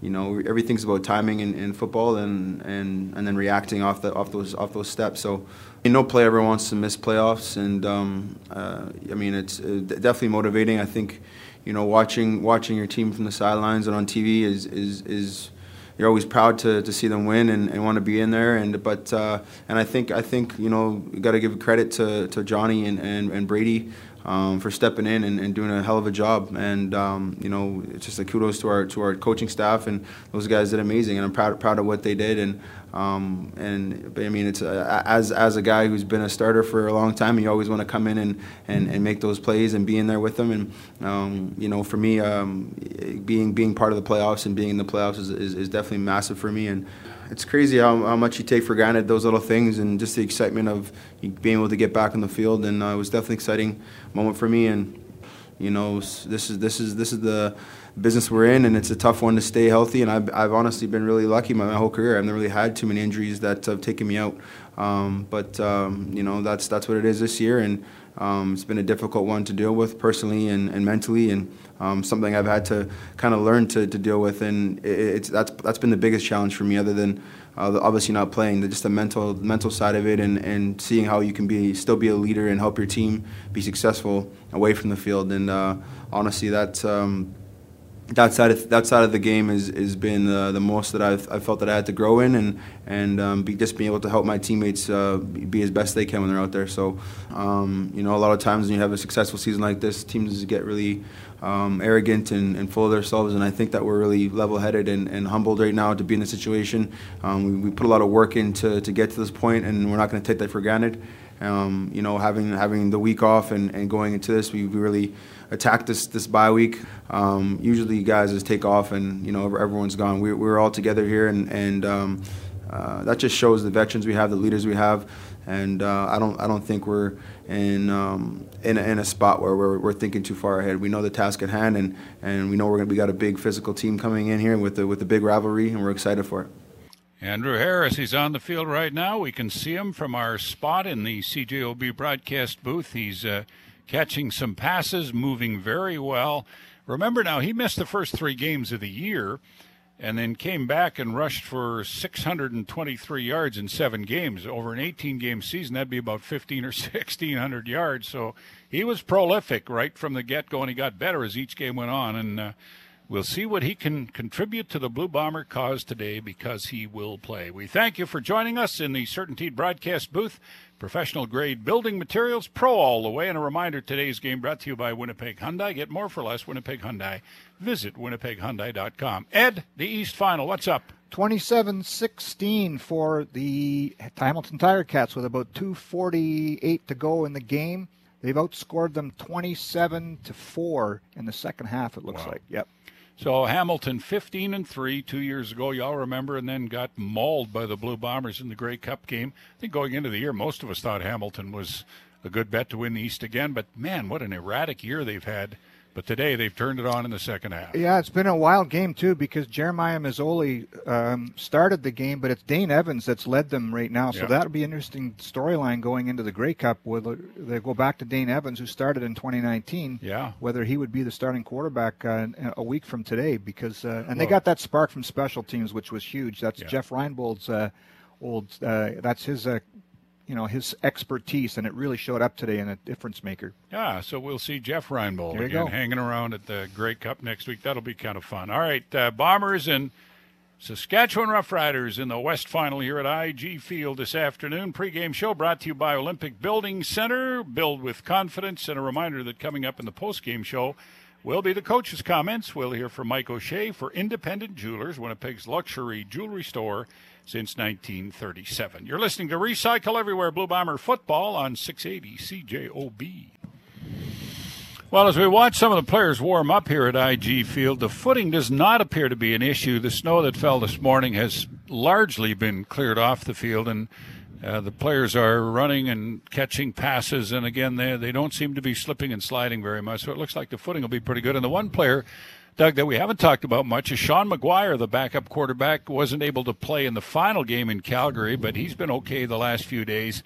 And he's a valuable piece because they counted him a lot in those short yardage situations, and they need him to bowl for that one or two yards that they're going to have to get to convert some of those third downs. Yeah, situations. you definitely you don't want to expose Zach Collaros any more than you have to right. in a game, especially with our understanding of the depth behind him in, in terms of experience. So uh, very good that Sean McGuire is back and able to handle that piece of, uh, of, of, game plan. So again, the weather here is still pretty good. Based on we're, we're kind of sitting here in fear of what's coming, but uh, it's pretty good right now at uh, minus five. The wind though is picking up, and it's going to get colder as each minute passes. Ted Wyman of the Winnipeg Sun joins us. As always, great to have you here, Ted. First of all, your thoughts on the weather and uh, as it sort of deteriorates, what kind of a role might it play? Well, we've been talking about it all week, haven't we, Bob? You know, and, uh, and uh, every chance we've had to talk to the players about it, you question them on just how ready they are for this because they talk about practicing all week in cold weather, Mm-hmm. but it's not like what we're talking about here. You're talking about really low wind chill values. You're talking about pretty high winds, is what they're they're saying, although we haven't quite seen it yet. Um, and you know, obviously, we're seeing some snow falling. So as you said before, the ground it looks pretty good from the earlier snow. But if it's Yep. going to snow during the game, all bets are off. And I do think it's it, it obviously affects the game. I saw your tweet earlier, Doug. You said it's a great equalizer. I just don't think I think anyone that observes the game of football knows that it is that. It is a great equalizer. It is going to make it tougher for teams to execute. So if you're a team that executes extremely well, it's going to be a tougher to execute extremely well today, Sure. and that does have an effect on the game. So Craig Dickenson, the coach of the Riders, Ted said we just like to hang with them, stay close, and maybe we'll get a break and and steal the game. Do you think he's downplaying it, or is he is that the way he really feels? Rope a dope, maybe. well, he's been like that for a while. You know, Yep. I mean, he said that when the Bombers played in in Saskatchewan this year, and the in I think it was after the second game when the Bombers held them without a touchdown, without a point in the second half for both games. Yeah. he said they're the best team in the league, and it's not even close. We're not in their league. It's a different story now. It, it just is because Saskatchewan has grown as a team since that time, and the Bombers have had this long layoff. And I mean, I don't know. Um, it- it- you know, you think from my perspective that it has to affect a team when you've had a long layoff, and it's not just that they. You know, they, they, it wasn't all a layoff. They were playing, but they haven't had meaningful football for a very long time. Yeah. Uh, they didn't have a game in November that was a meaningful football game on the standings. So honestly, this team has, um, you know, it has that to deal with. And and just as an observer, you know that Mike O'Shea is going to have this team ready. You know that it has veterans, and I believe that to be true. But I cannot help but think that there could be some residual effects from that. And and because Saskatchewan's been playing all along more important games, including a playoff game. They might be a little more battle tested right now. Doug Brown, jump in on that. Meaningful football, a lack of for the Bombers. Could it hurt them?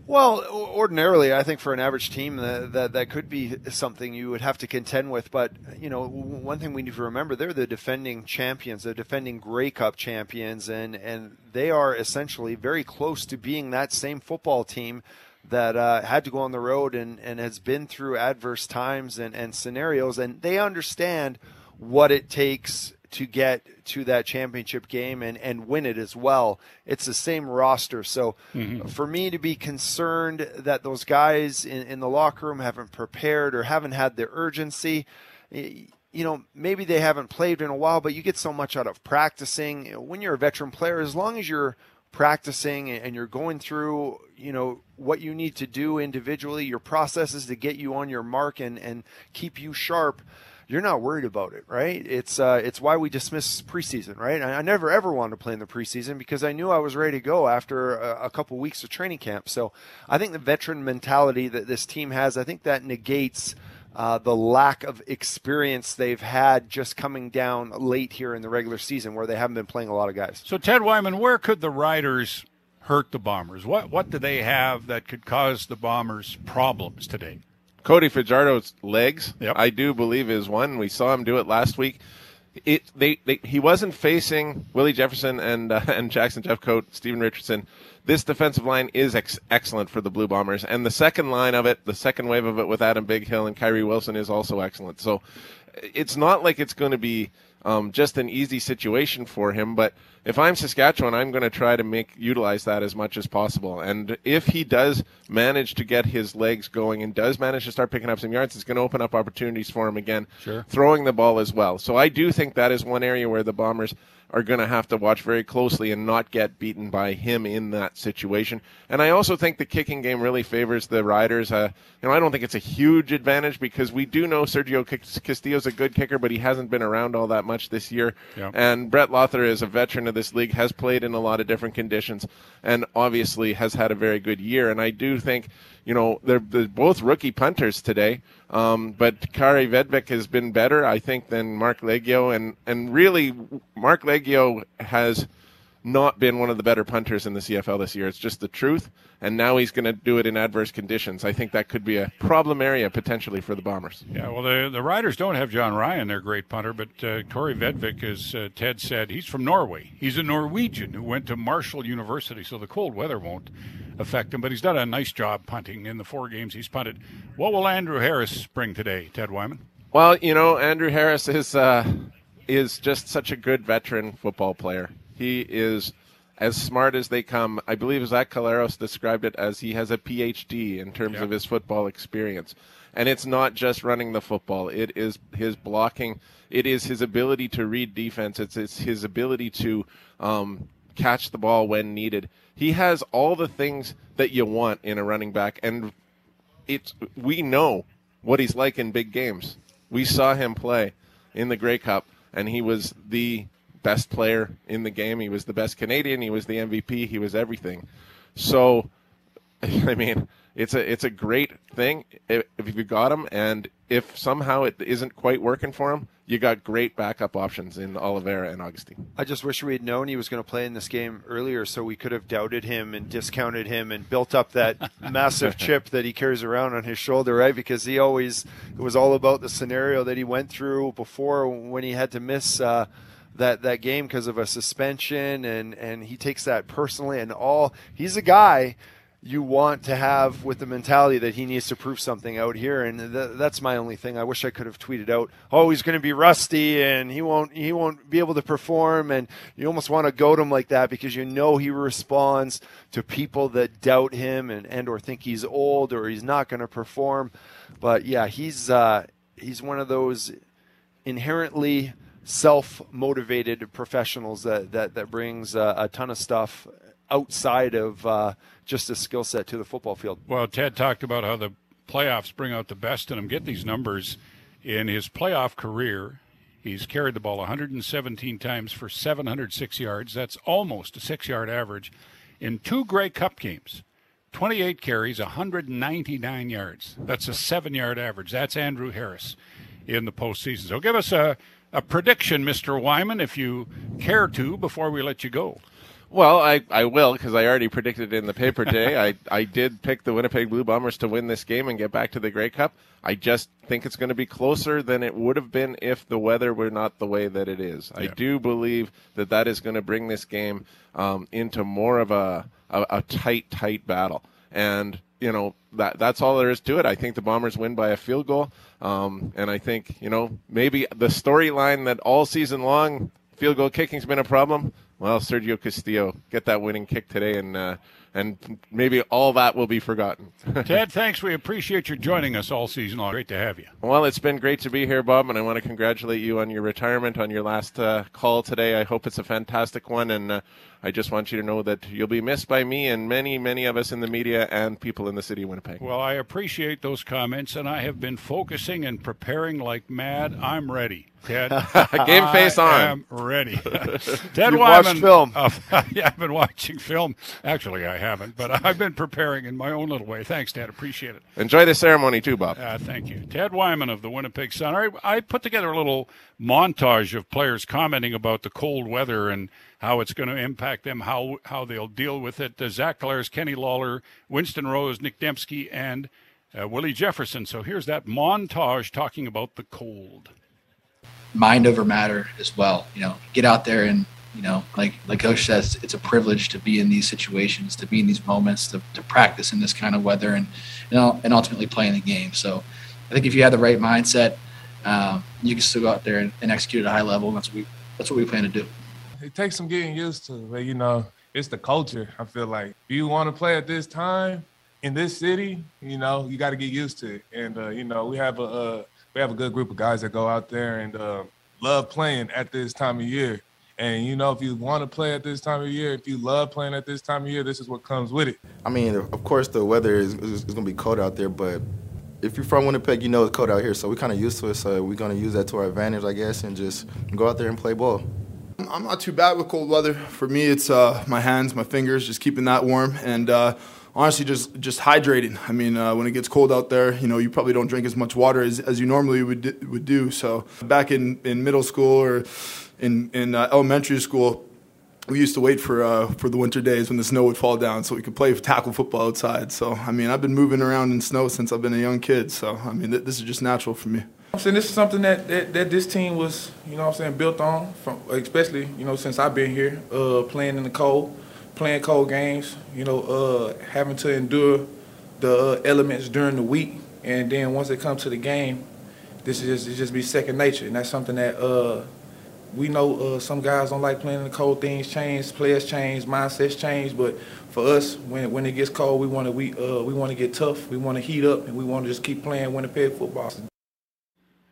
All right, there's some Bomber players commenting on the cold weather and downplaying any significance it might have on the way they perform. And uh, just as we ran that bit of audio, the snow returned here to IG Field, and that strong wind that they predicted. Boy, the weather forecasters are bang on. It is really howling now out of the northwest, and it's uh, blowing the snow in sheets across the field. So Doug, it's going to play a role. It's easy to see which way the wind is blowing, though, is, Is it not? Because it's carrying that snow right now. So Mike O'Shea has a, a habit. He likes to defer, and he likes to Yeah. he likes to take the wind in the second and the fourth. So I would imagine it's almost like he was uh, preparing for these uh, conditions, and he expected this in December because that's kind of how his team has uh, uh, approached uh, possession when it when it comes to the second and fourth quarter. They want the wind. Well, Doug, there are more bombers with bare arms than there are riders. Darvin Adams has bare arms. Drew Wolitarsky, Dondre, the rookie, uh, the cornerback. I've drawn a blank. Alford. DeAndre Alford.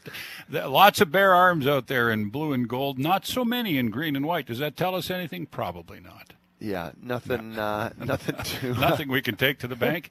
All right, Greg Mackling is going to take over running the pregame show. Uh, I'll be back uh, to describe the West Final for you, uh, but stay with us. Lots more to come on the pregame show. You're listening to Recycle Everywhere Blue Bomber Football on 680 CJOB.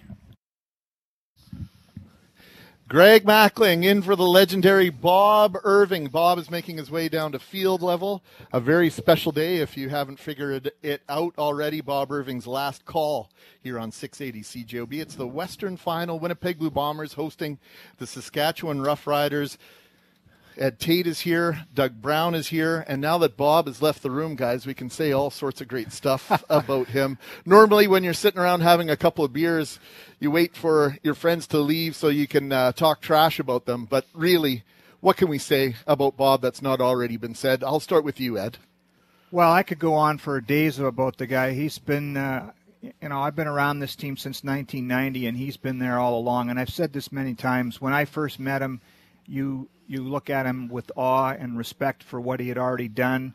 And over the course of my time covering this team, he's been, uh, you know, a role model, a mentor, a confidant. He's been like a father figure to me sometimes. Um, he's been he's been everything for me, and he's been everything for this franchise. So it's uh, you know it's his call, which is cool that he's going out this way. But I'll tell you what, it's going to be really different next year without him around on a daily basis for me too, because uh, we've spent a lot of time watching practice and not watching practice and talking about other things when we're supposed to be paying attention. It's just been a blast to been around him and call him a friend. This morning, the three of us got an email that only Bob could send, and and Doug, it's indicative of the individual Bob Irving is. Come on, guys, uh, enough about Bob Irving. Let's let's talk about the game. And so I, I'm breaking, as Clay Young would say, I'm sort of breaking protocol. I'm, I'm breaking format here because Bob wanted this to be about the game, but we have to take a couple minutes to talk about what's going to happen here. We'll have the audio live down from field level, but Doug not only uh, playing and, and being around Bob for as long as you have, I mean, you've become a pretty solid broadcaster over the last decade or so. How much of that do you owe to Bob Irving, his patience, his willingness to work with Yeah, it's simply the you- likes of you? If you just sit next to him, something is bound to rub off onto you, right? You, you you can only get better, especially if you set the bar really low when you start. But I've known Bob obviously since uh, 2001, my first day as a player, and, and you knew he was he was different from the first interview I ever did with him. I was like, what is it? It's disarming about this. Yeah, this this older gentleman talking to me with carrying this briefcase sized recorder and it was just it was just so disarming and he had this little sparkle in his eye talking about the Winnipeg Blue Bomber. He was more excited to ask me about the questions than I was to answer them as part of the team. And he's just he's been such an advocate for the Canadian Football League and, and obviously this football team. He's done it so consistently and, and flawlessly for for you know for for decades on decades. It's just, it's incredible. And, and you sit back and obviously this time has had you step away and reflect on on you know his presence. And he's just authentic. And and he's he's so genuine and he's so kind. And yet he's such he's such a professional as well right? He never forgets the, his underlying responsibilities. And you know that's why all this fanfare and uh, hurrah about him he's like enough of that. Let's get into this rarefied air of a western final game here. And that's just his uh, his humble, modest, you know, selfless uh, type of person that he is. So uh, it'll never be the same um, without him. It, it, can only be different, and uh, you know, it's so cool. We're uh, sitting up here right now. His his name up on that ring of honor is uh, the wind has actually shown us uh, in advance. you know that that he's up there and such, and it's it's such a fantastic moment that you know, because you talk about builders of this football team, right. and, and and who's had more of a profound impact on people's game day experiences than Bob Irving painting that picture for them. Well, he brought me into stadiums across Canada, sometimes the stadium just down the street from where I lived when I couldn't get into the games. And so he's been painting those pictures for as long as I can remember. And now I'm looking across the field, the snow swept field here at IG Field. We've got a minus 17 temperature. That wind is straight out of the north now at 27 kilometers per hour. They're saying the wind chill is minus 15. I see looking across Fritz Hansen's number 40, Doug Brown's 97, Bud Grant, Dieter Brock's number 5, Jerry James, Chris Walby, Ken Ploen, Milt Stegall, Leo Lewis, Herb Gray, Jack Jacobs, Bob Cameron, and then there are three Winnipeg Blue Bomber flags covering what we know to be the banner that will sit forever in mortality uh, for Bob Irving. So, why don't we get to the keys of the game brought to you by CJ Open Road Outlet Power Sports, campers, boats, premium used vehicles, and more. Visit openroadoutlet.ca. Is there anything other than the weather that we can talk about with regard to the keys of the game here, Ed? I know it goes much deeper than that but the conversation for the last hour and a half has been how is the weather as it's turned out going to change things that would have otherwise happened on the field today? Well it's certainly going to impact uh, the kicking game and the field position game. Eh, those things are just a byproduct when you look out the, the window here and you see the snow going sideways and the you know the the the things at the end of the goalpost, the flags are flapping like that. It, it's it's going to affect the kicking game, and so if it's a tight game, field position will be really important. I keep coming back to this. I've been saying this about this Bomber team since 2019, and it's even been reinforced this year. They're better than everybody else at the line of scrimmage. They're better than anybody else at offensive line, and they're better than anybody else at the defensive line.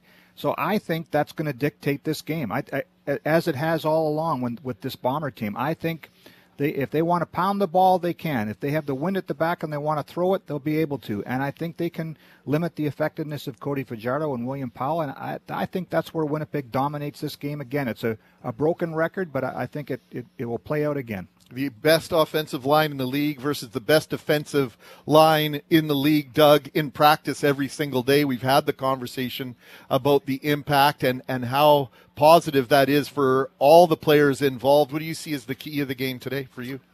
Well, the key for me for the Winnipeg Blue Bombers is, is just to keep it real, right? They've created a, a, list of, of things about their identity and characteristics that their, their football team adheres to on a week in and week out basis. And the more they stick to that script, the the better off they'll be, right? The more things we see transpire today that we're like, whoa, what was that? Or that was unusual, or that was different. That's dangerous for the Winnipeg Blue Bombers, right? And that's where the weather potentially factors in. But if this team sticks to the script that they've abided by really since 2019 or, or earlier, since this culture shift and change has come in from from Mike O'Shea, then they're perfectly fine. They have nothing to concern themselves a bit.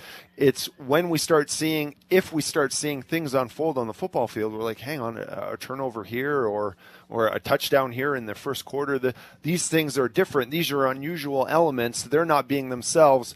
They're not playing up to that standard that they've already set for themselves in, in multiple years. That's all they really have to worry about. Hey, let's let's play within ourselves and do what we do. So is is the game going not according to script, Doug? More dangerous for Winnipeg or more dangerous for Saskatchewan? Not going to script. It's for Winnipeg for sure. Saskatchewan, the more bizarre, unusual, uh, strange events that transpire on this football field, lucky bounces, so on and so forth, the more it, it benefits and the more it boosts and gives confidence, I think, to Saskatchewan, whose whose head coach is pretty much convinced everybody in that locker room that they don't necessarily belong on the same field as, as Winnipeg. I hope he's saying, guys, I was just kidding all along. I had my fingers crossed when I made all those statements from, from Labor Day going forward about how we're not in the same class as the Winnipeg Blue Bombers. And, and he's hoping for, you know, the, the weather to be a factor to, to limit, you know, some of the things that Winnipeg can do effectively. And oftentimes, as we have talked about, that weather can be uh, a great equalizer. Before we take a pause here, I'm going to throw it back to you, Ed, real quick on this one because Dave Ritchie,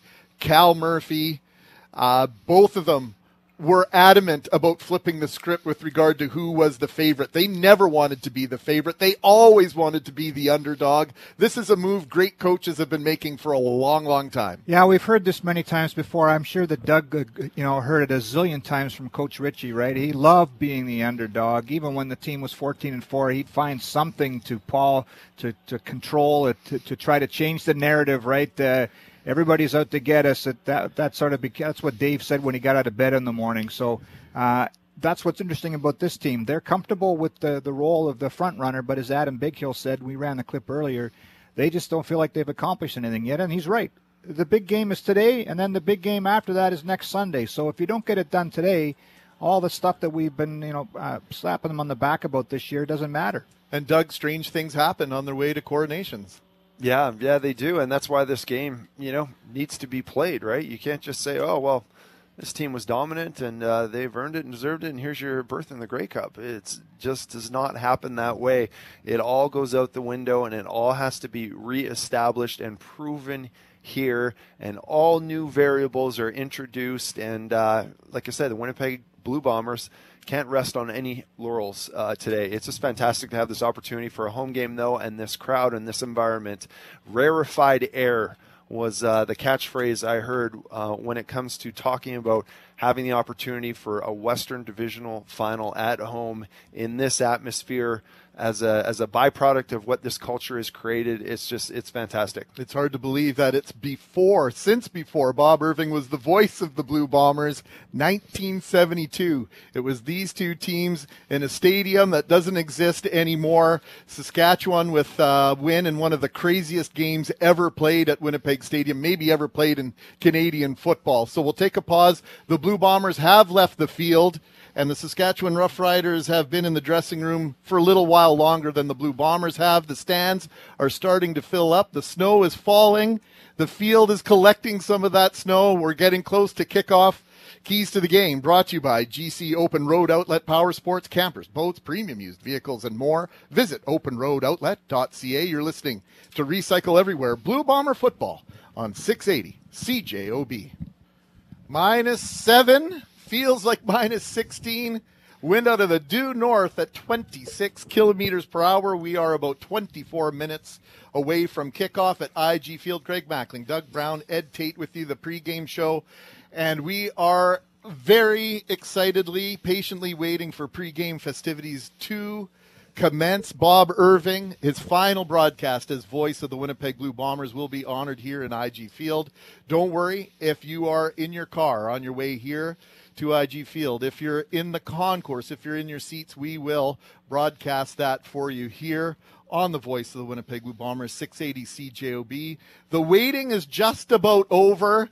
The lamenting the forecast, the watching the forecast on an hourly base, basis, Ed, is finished. And now, what do you think's going on in that Blue Bomber locker room? Is is Mike O'Shea saying anything at this time, or is it in the hands of the players now? It's in the hands of the players. I'm not sure that Coach O'Shea even goes in there to to, to say a lot because uh, he lets the room do the the talking. And I, you know, it's probably Andrew Harris doing his win-win-win uh, speech in there pretty soon. Uh, and then there's guys in there that are just deciding whether they're going to layer up or not, or go bare armed. And uh, uh, it, you know, I, I, think this team is ready. They've been talking about it all week. They they've uh, been very even keeled.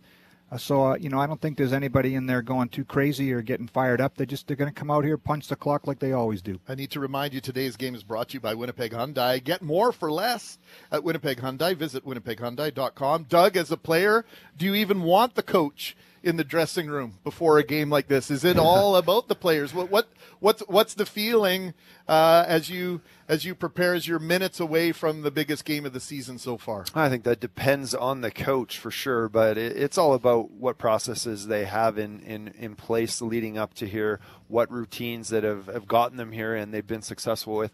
If anything, I think, you know, the marketing, the brand from the Winnipeg Blue Bombers right now is defend the cup. And uh, that's something in the back of your mind, I would imagine, as a football player coming off 2019 for these players. You know, the regular season is setting them up situationally to defend the cup, right? But now that switch has to go off for them in, in, the sense that they are the owners of the of the Grey Cup right now. They are the defending their championship, and this is where it starts and ends for them, right? Potentially. So that's when it becomes real for them in, in that sense that hey, this isn't just a catchphrase and a logo for this football team. We got to go out and if you want to hold on to this, we got to get it done today because you know we, we can read about ourselves in the newspaper till we're blue in the face, but nobody cares anymore until the final whistle of this game and they accomplish what, what they're setting out to do. So it is their, their first test match here. And uh, when uh, all the stakes are on the table, and uh, you know, I would imagine that is quite an incentive and a motivating factor for them in the locker room right now. I'll apologize in advance if I end up cutting you off on the answer to this question, Doug. But isn't that contrary to the entire message?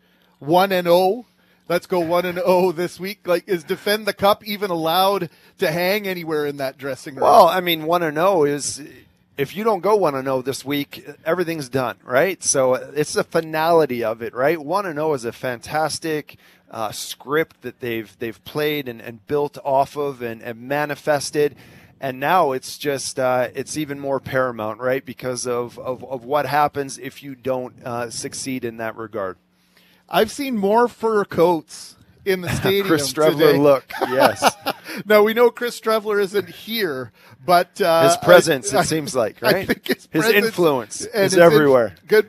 And and Doug, uh, this is something that uh, that so many were talking about in the lead up to the game. Would Chris Streveler maybe magically be airlifted in for this game? But do you think, Ed, there's any chance we see, as the field conditions might dictate, this turns into a running uh, matchup head to head? Do we see Brady Oliveira and Andrew Harris in the backfield at the same time? Do we three see three running back sets? Is there a chance we see something we've not seen before today? I don't think so, and I, I think it's Buck Pierce talked about this earlier in the week, the offensive coordinator, and it's what Doug mentioned a few minutes ago. You kind of have to be who you are at this point, regardless of the conditions. And and Winnipeg's been a one-back uh, offense. I would expect that it's uh, going to be a heavy dose of Andrew Harris today. And uh, Mike O'Shea was asked earlier in the week about what, whether you would use the three-headed monster, whether you would spell off Andrew Harris to get other guys touches look, if Andrew Harris is going, there's you don't take him out of the game to put somebody else in because he's a he's a difference maker, and he, you know he's going to pick up the the blitzes and and make every decision right. So. Um, the, what will be interesting to see today is if things break down for the Bombers offensively, how much Zach Collaros might run. That's something to keep an eye on.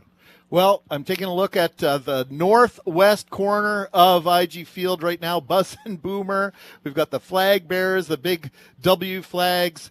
The cheer team has made their way onto the field and that means we're just moments away from the celebration of Bob Irving's career. His last game, of course, today as play-by-play voice of the Winnipeg Blue Bombers here at IG Field. I don't know if we should try and sneak in a break here. I don't really want to do that because I know so many of you want to hear the entire ceremony. Sky Neller back at uh, studio control. How long would our next break be if we broke here? Two minutes. Why don't we do that? Let's jump out here. You're listening to Recycle Everywhere Blue Bomber Football on 680 CJOB. Greg Mackling, Doug Brown, along with Ed Tait. We are in the CertainTeed broadcast booth, professional grade building materials, pro all the way. And, well, pro is the word that describes our colleague, our friend, our idol for some of us, Bob Irving. And we are just about ready now for some words from the president and CEO of the Winnipeg Football Club as Bob Irving gets his just desserts on this day of his final call as voice of the Winnipeg Blue Bombers, being enshrined into the Winnipeg Blue Bomber Ring of Honor.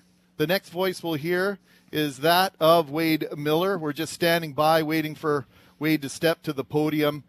We are 13 minutes away from kickoff, and here's Wade Miller now. And welcome Wade Miller, President and CEO of the Winnipeg Blue Bombers, for a special presentation. You ready for a game, Bomber fans? Before we get this West Final started, it is my honor to be putting Bob Irving, Bob Irving in the Ring of Honor today.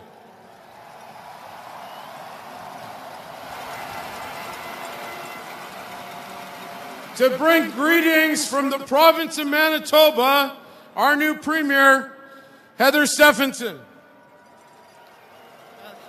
Thanks very much. Thanks very much, Wade. Just an honor for me to be here today. I just want to say, Bob, you are amazing broadcasting icon in Manitoba, not only just for the Winnipeg Blue Bombers, but for all of us in Winnipeg, all of us in Manitoba. Thank you for your almost 50 years of service. In honor of that today, we have a scholarship that we're going to work in combination with the Winnipeg Blue Bombers, and it's in your name, Bob a scholarship for broadcasting for a student each and every year moving forward. Thank you so much. I want to present it to you today.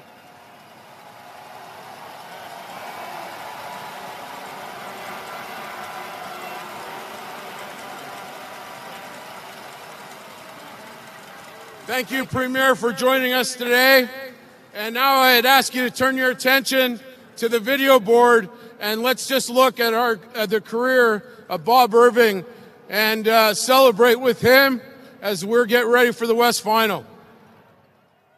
Good evening, everybody. I'm Bob Irving. Welcome to the first game of the 1988 CFL season. The, All- the product of Regina, Saskatchewan, Bob Irving found a home in Winnipeg in 1973 by way of Estevan and Brandon. And after a fateful day on the golf course, Bob quickly became the voice of Winnipeg. And he throws it long down the left side for Stegall. He's got it, and he's gone.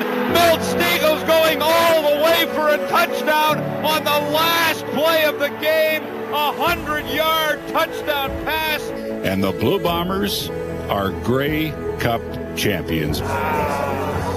Along with his legendary calls, Knuckles has made some friends along the way. We all love you, and I'll share a cold one with you anytime you want. I wish you all of the best in your retirement. We're really going to miss you around here and hope you really uh, enjoy your well deserved and well earned retirement. Not only the voice of the Blue Bombers, but you've been the voice of the Canadian Football League. Congratulations and all the best in retirement. Congratulations, Bob. Congratulations on a much deserved retirement.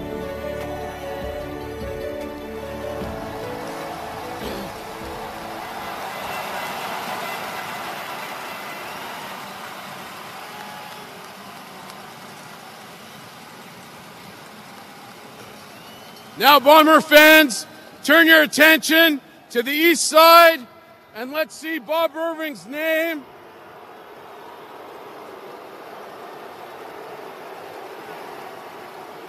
And he will represent our fans as being the 13th person put into the Ring of Honor. Bob, would you like to say some words?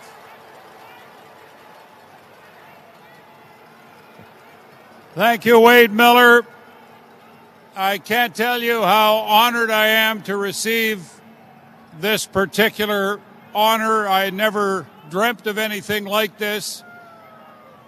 I'd like to thank my family, my wife, kids, and grandkids are all up there for their unwavering support. They've been behind me all the way. I'd like to thank you, the fans, who have been so loyal to the Bombers. And to CJOB, and I'd like to thank CJOB for hiring me in the first place. It has been a privilege to be the voice of the Winnipeg Blue Bombers. Enjoy the game, everybody.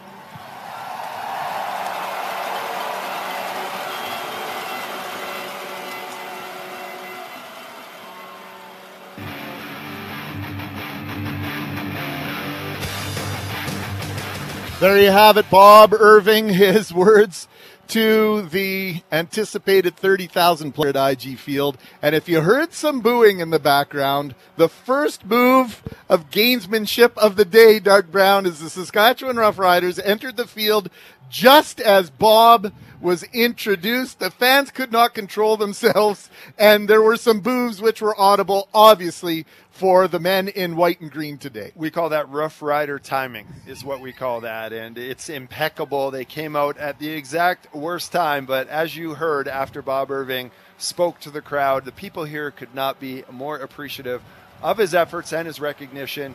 He's affected so many people here in terms of their game day experience and uh, just a class professional on and off the field. He'll be making his way uh, back up to the booth right now. Can you believe we're going to take this perfectly warm, lovely room and Uh-huh. we're just going to invite the elements in here? He said to me before he went and got himself in the Ring of Honor, he's like, hey, make sure when I come back here, that thing's opened up and we're So- getting into this game. We've got about a four by 12 plate glass window, which has kept it nice and toasty warm in here for the last two hours or so. And Bob is insisting that this window be open for the game. So not only can you hear everything that's going on in the background, but so that Bob and Doug will be part of the elements, the Winnipeg Blue Bombers making their way onto the field now. We have to take one more break. The next voice you will hear will be that of the voice of the Blue Bombers for the last time. Bob Irving, the legend, the myth, the, the consummate professional returns. We will have the Western final between the Saskatchewan Roughriders and the Winnipeg Blue Bombers right here on 680 CJOB. You're listening to Recycle Everywhere Blue Bomber Football on 680 CJOB.